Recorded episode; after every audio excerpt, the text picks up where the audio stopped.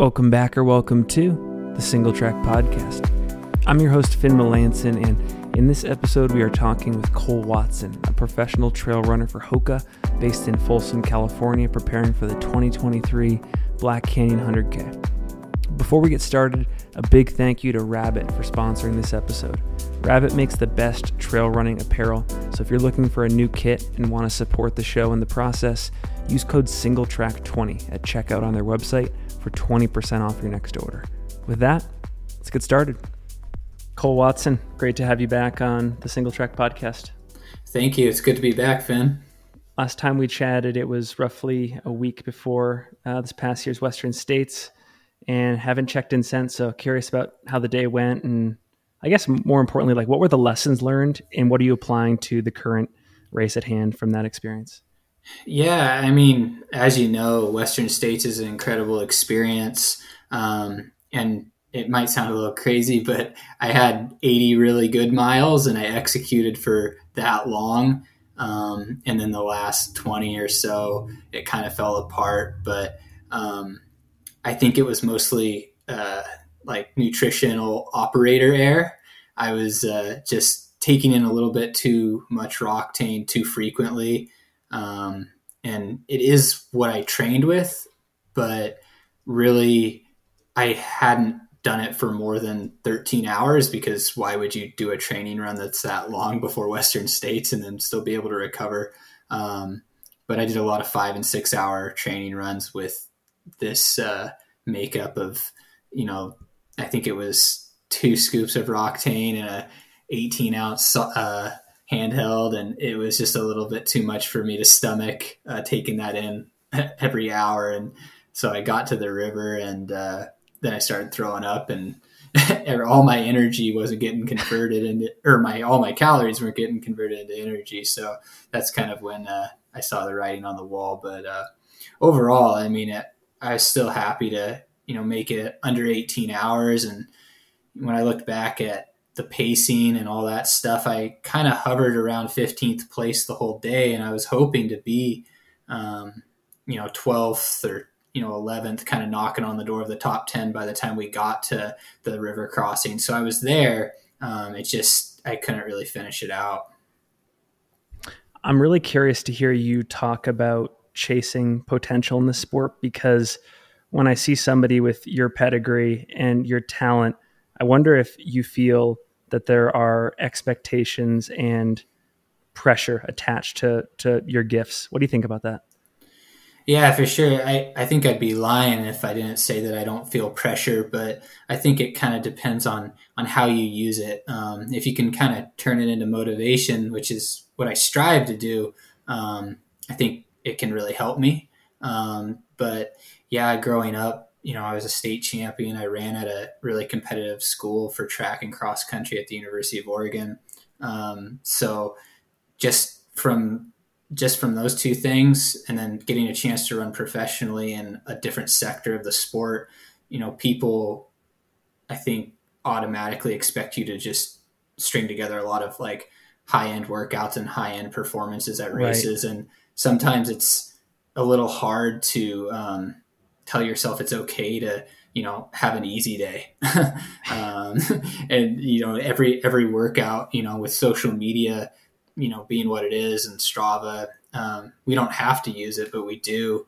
Um, you know it's kind of like everything kind of starts to look like a, a performance or a show and tell. And right. and it's like trying to get away from that and just you know remember that it's all supposed to be fun and yeah. like that's why you're doing all that and not to like be a show off. it's uh yeah.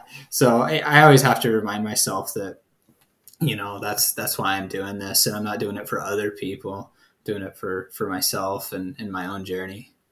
When you think about the spectrum of interest versus talent, so, for example, maybe you're like a natural born ultra runner, but you're obsessed with the 5K and that's where you're going to invest your time. How do you prioritize? Like, do you think that what you're doing right now makes sense given your skill set or like in a perfect world would you be in like in a perfect world where like your passions and interests weren't accounted for would you be better served like chasing a half marathon time or an otq or something like that yeah i mean i definitely really enjoy I, I kind of have this fantasy of like having like uh, feet in both worlds of being a really good road runner, like marathoner, um, and then also a successful ultra runner.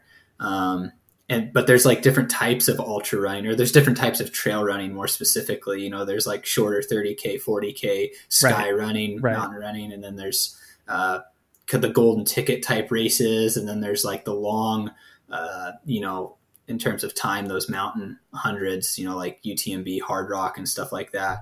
Um, I mean, now I think that I'm in the appropriate sector of trail running, like these golden ticket Western states, these hundred milers that do have a lot more running in them. Yeah. Um, where you at, at, times you have an opportunity to find more rhythm, and and I think that's what I really liked about road racing or uh, road runnings because I, I don't know if I'm much of a, of a racer. I never really enjoyed running the 1500 in college because it was so tactical. Um, really? A lot, a lot of track races, 5Ks and 10Ks and 1500s, like you just run slow for a long time and then like they just slam it, you know, 500 or 600 meters out. And I had a decent kick, but it couldn't really hang with a lot of these like division one athletes. Um, and so I've definitely, I, I mean, it sounds maybe a little bit uncompetitive, but I'm a little bit of a better time trialer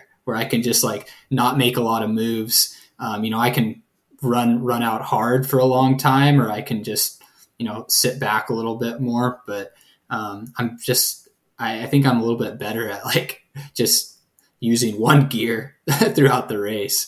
Um, and and I think if I was more interested in it, I would probably be doing like flatter ultras, like like road ultras, like 50Ks and 100Ks on the road, but my interest isn't there. that's probably where my skill set is um, best suited now. Um, but my interest is in like these races that are a little bit more dynamic than that, you know, like Western States and, and some of these golden ticket races. Because um, at one time I, I thought that like, oh, I really want to do a lot of these sky races that were uh, shorter in that 40k 30k realm like Mont Blanc marathon Zegama um, you know just to name a couple. And uh, you know what? Getting your butt kicked wasn't fun. So i became not so interested in that. Uh, so i think now i'm having a lot more fun doing these races where i'm i'm pretty consistently competitive and and have, have a chance one more thing that I want to get your opinion on before we talk about how your training's gone and looking forward to Black Canyon. Just had this guy on the podcast, John Ranieri, who ran in college at UNC Chapel Hill, just registered a 212 and change marathon at the CIM this past December, and he's making his ultra marathon debut at Black Canyon next week. And I think what I'm curious to get your opinion on is do you think it's fair to immediately enter someone into the conversation about their potential in ultras just based on certain times that they've ran on the roads? Or um, are there other benchmarks we should be considering in the equation?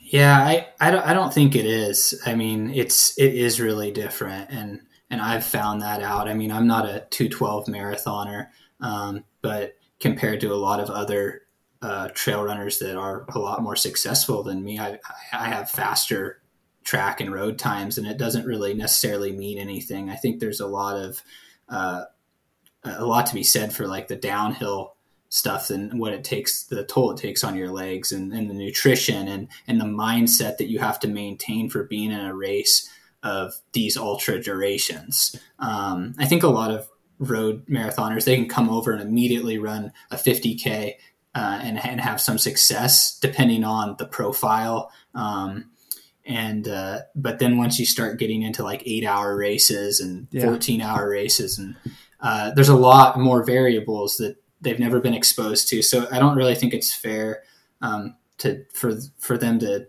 expect it to just translate so easily or others to expect uh, it to translate so easily for them.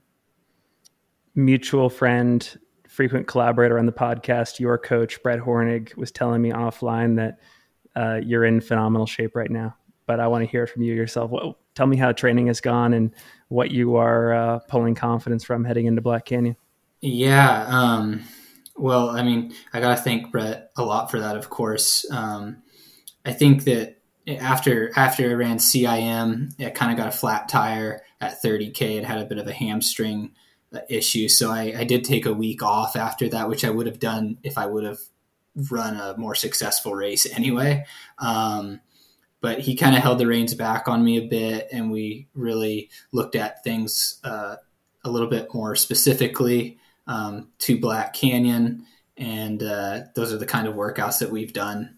Um, just you know, like just mimicking the profile of the race, and we've done some back-to-back long runs where uh, you know the first one is is flat, and then the next one's really hilly, or a lot of my workouts have been like running downhill for a really long time and then doing uh, some hilly repeats or some faster repeats. So just working on like fatigue resistance type stuff, which is probably the thing that I need to help the most with at this point in my career. Like I have a big engine um, just from my my road background and my track background, and that's that's kind of one of my big strengths. But I think we're really trying to work on some of my weaknesses because at some point uh, you can only work on your strengths so much. Um, and I think that the the fatigue resistance stuff is something that we've done a really good job at in a short buildup. Um, so I'm excited with that.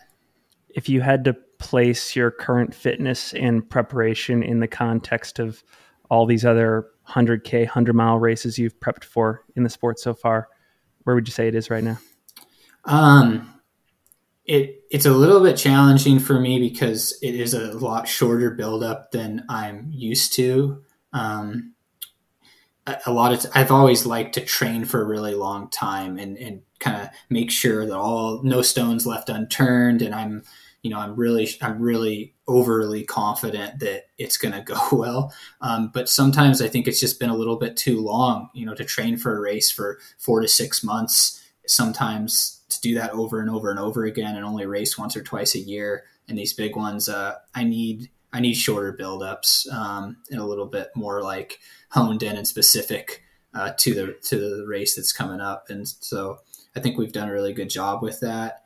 Um, so I haven't really run the most vert or the most mileage or the most minutes that I ever have, or I haven't even put down some of the most impressive workouts that I ever have either. Everything's been very controlled and calculated, um, which is a challenge for me because I've in the past I've really flown too close to the sun a lot of times um, and kind of left the the race uh, in the workout.